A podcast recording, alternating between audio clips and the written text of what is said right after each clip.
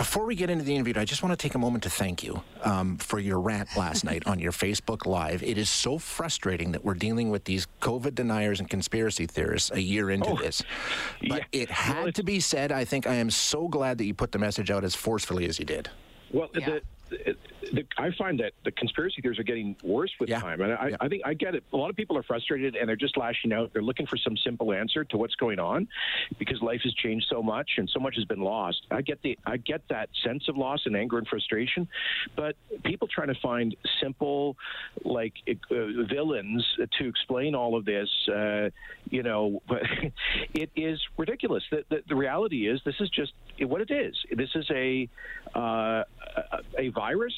No one deliberately uh, created this pandemic. It is what, what we've got to deal with, and we've done a pretty good job, but we've got a ways to go yet.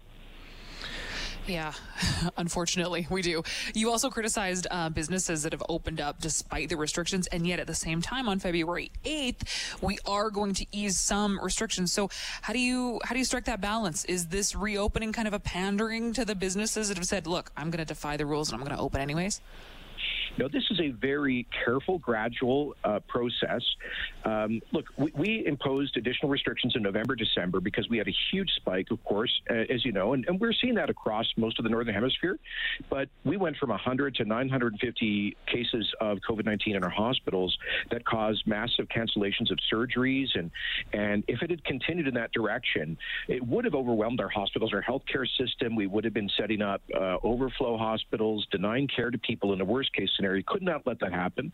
But thankfully, Albertans have responded. It's true. There have been, you know, a, a, I guess a few businesses and and and um, others that have ignored the rules. But bro- broadly speaking, Albertans have embraced it, and we've seen the numbers come down significantly, but not far enough yet for a broad reopening. But this is step by step based on pressure on the hospital system. And we've been very clear. If things turn around, if the virus starts, starts to go back in the wrong direction, uh, we may have to tighten things. I don't like this. Like I, we all like to be off the Yeah. roller coaster for sure. Yeah. But but some of these businesses are telling us that th- th- you know they are hanging by a thread and may never reopen if they don't get a chance to do it in a limited and safe way. In the case of restaurants, for example, cl- closing at 11, no alcohol after 10, only family cohorts can go in from the same household, two meter distancing between tables, contact uh, information. I mean, th- this is very very uh, limited kind of service, but hopefully throws a lifeline so some of them can can actually uh, survive this this crisis. You know, Premier, you mentioned some of the businesses and, and whatnot that are openly breaking the rules almost defiantly. Um, they have the ability to derail what you're trying to do. What are we going to do with this church in Stony Plain and the restaurants to say, you know what, we're doing it anyhow? Are we going to crack down on this? Well, ultimately, that's that's up to the enforcement agencies. I, I, I don't want to live in a society where politicians um, pick and choose who uh, has uh, what penalties put against them. But the, the, the laws are there, um, and our approach in Alberta has always been to start with education, then encourage compliance, try to take a positive approach, uh, and only you, you know use uh, the hard uh, approach towards enforcement uh, if if those other things don't work. And I'm going to leave that up to the judgment of the police, of the health regulators, uh, rather than me inter- interfering in it. Um, I, I would just say to those folks, look, like in the case of of, of, um, the, of, of, a, of perhaps a church that's not respecting the rules, we we've worked really hard in this province to allow within these public health constraints to allow uh, for continued freedom of, of worship to happen with a 15% capacity. Many other provinces have shut down uh, places of worship altogether. We've allowed it to happen in a limited way that respects that constitutional right. So I would just say to perhaps a the handful of institutions that are not respecting that, please work with us. You know, we're, we're trying to to allow that space to protect that right. Don't don't uh, undermine that for everyone else. Yeah, working together could be something that I think we could adopt in many different areas. Okay, going to switch gears a little bit, Premier. Um, yesterday we were chatting uh, about the Allan report. Uh, this this report, this inquiry, basically to to prove, I suppose, that environmental groups are unfairly targeting the Alberta oil and gas industry. I- I- clarify the, the purpose of this report. We're spending $3.5 million on it. It's been delayed several times. When we get the results, what are we going to do with them? What's the what's what's the purpose here? Well, this is something that we ran on. was a, I think a very popular commitment we made to Albertans in the last election to create greater transparency about the largely foreign-funded campaign to landlock Alberta energy. That that really poses an existential threat to jobs in Alberta's economy.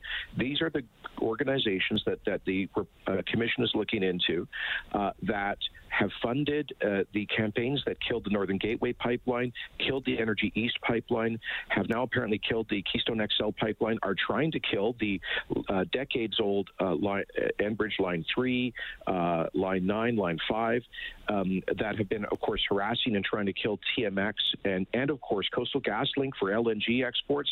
Uh, this is a highly coordinated campaign involving very aggressive legal tactics, public relations, advertising, political engagement. We've had, we believe, millions of dollars, perhaps tens of millions, pour into Canadian political campaigns um, from U.S. foundations and perhaps other sources of funds.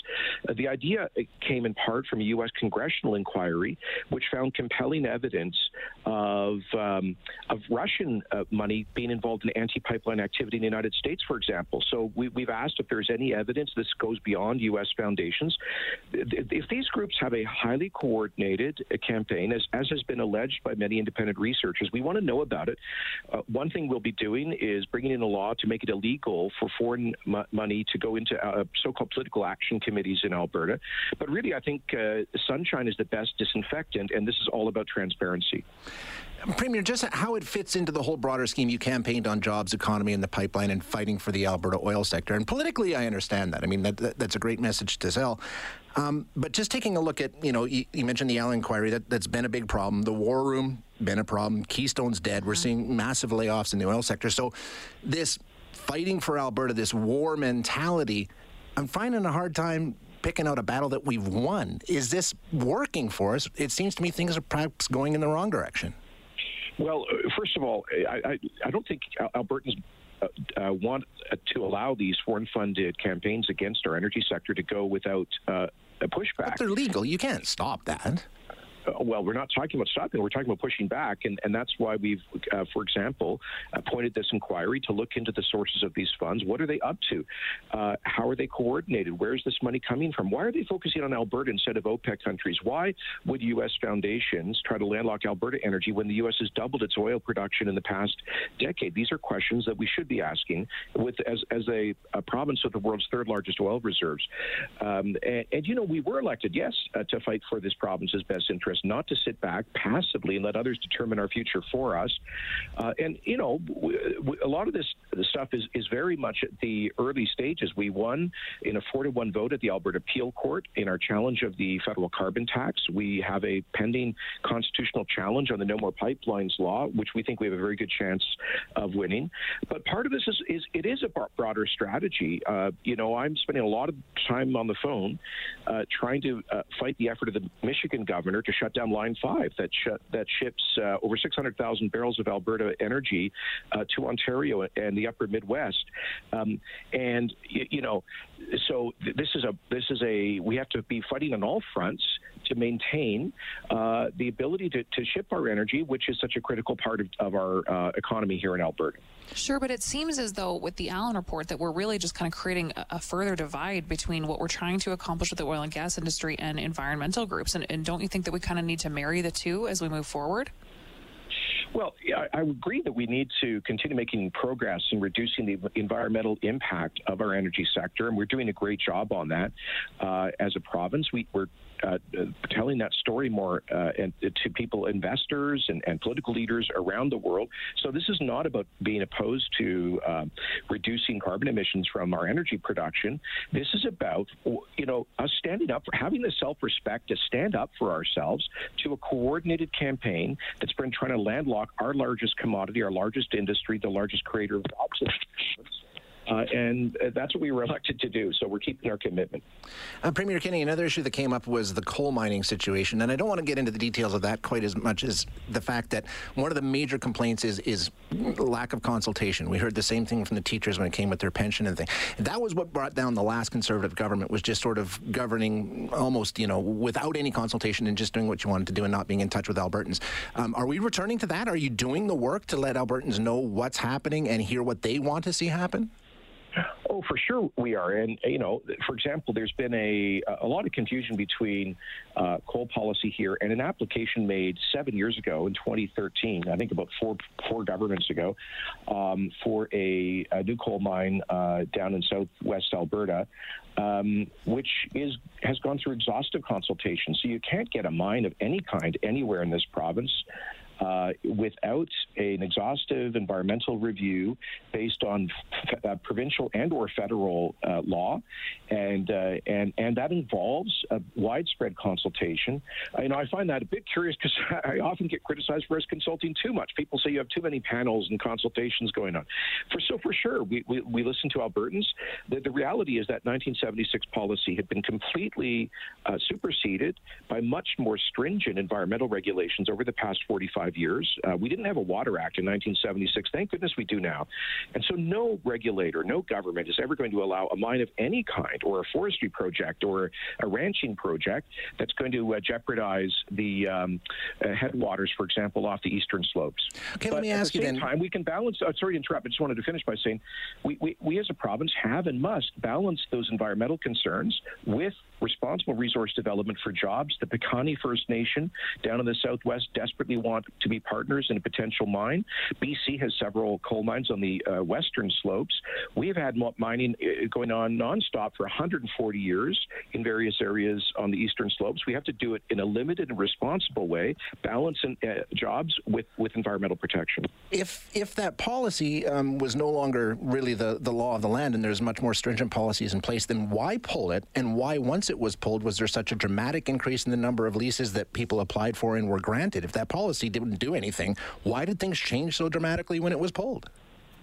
Uh, you know, the, the, a lease is just a right to consider making an application. It's not an approval of any uh, in a, any kind whatsoever, and and no regulator is going to approve a project uh, for any industry that represents a, a significant threat to the environment.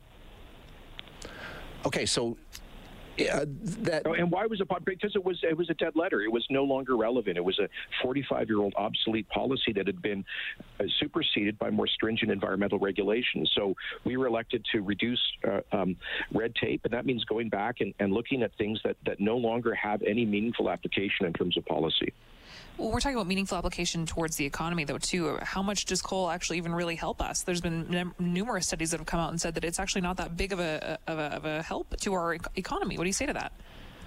I say that uh, you, you, know go go and ask that question to the thousands of coal miners and their families who depend on that industry. Go visit uh, the community of Crowsnest Pass that's been devastated by the, the closure of mines in, in, recent years. Go talk to the Piikani First Nation, uh, whose many of whose people have been living in poverty for uh, for decades, and who, who look at, at a partnership on a responsible mine as a chance to move their nation forward in terms of prosperity and opportunity. So there's thousands of Alberta families who put food on the table uh, because of the mining industry, including the coal mining industry. And, and I, I don't think those of us who, who live in the cities should, should look down at those folks. We should, we should support them and, and respect what they do for a living safely, uh, producing. And if, by the way, if, if we don't produce that kind of energy in Alberta, it's being produced elsewhere. The world needs metallurgical coal in particular to create steel for a modern industrial economy. If it's not produced here, it's going to be produced in BC or Australia. I, I think we should be open to responsible development. All right, Premier Kenney, unfortunately, we're out of time already. Uh, lots more things we could get into. Hopefully, we'll have a chance to do it again. I'd be happy to come back. Thanks so much. Great. Thank you very much. All the Thanks best. so much. Take care. Hi, it's Shauna, and I might be a bad parent because my kids think french fries are vegetables. Hey, it's Ryan, and I might be a bad parent because I went out for wings when my wife was in the hospital after giving birth. Johnny here. I might be a bad parent because in my house, the tooth fairy gives pocket change. But we're not alone. Len emailed us and said his six year old daughter's Tarzan moment going from love seat to lazy boy by curtains made him more proud than any dance recital. and Andy left his two year old at the rink. All right, guys, I'm sure we're not alone. Like Andy's kid. For stories and confessions like this, make sure you check out our podcast. It's called Bad Parents, and it's available wherever you get your podcasts. I left a glove at the rink.